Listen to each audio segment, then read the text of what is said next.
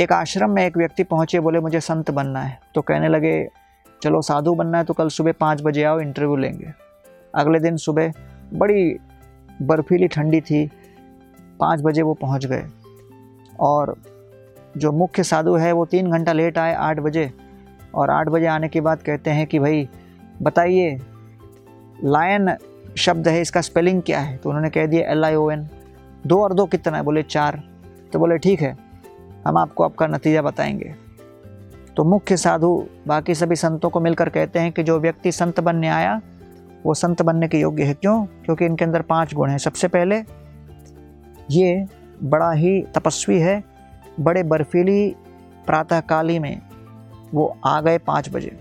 दूसरा, ये समय का बड़ा पक्का है। पाँच बजे बुलाया, बराबर पाँच बजे पहुँच गया।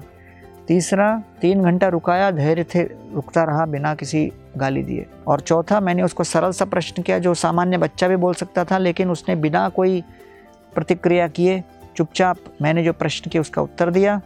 इसलिए इनके अंदर नम्रता भी है और इनके अंदर परिपक्वता भी है। इन सभी कारणों से हम इनको संत के रूप में स्वीकार कर लेंगे। अदान्तस्य अवनीत वृथा पंडित मानिन, न गुणाय भवंति स्म, नटस्य इव अजितात्मन।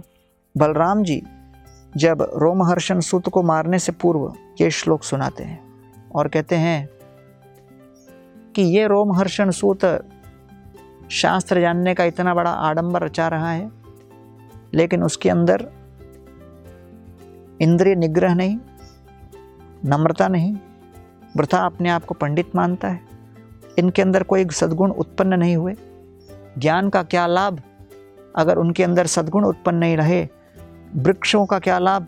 यदि उनके अंदर फल आकर वो वृक्ष नीचे नहीं झुके।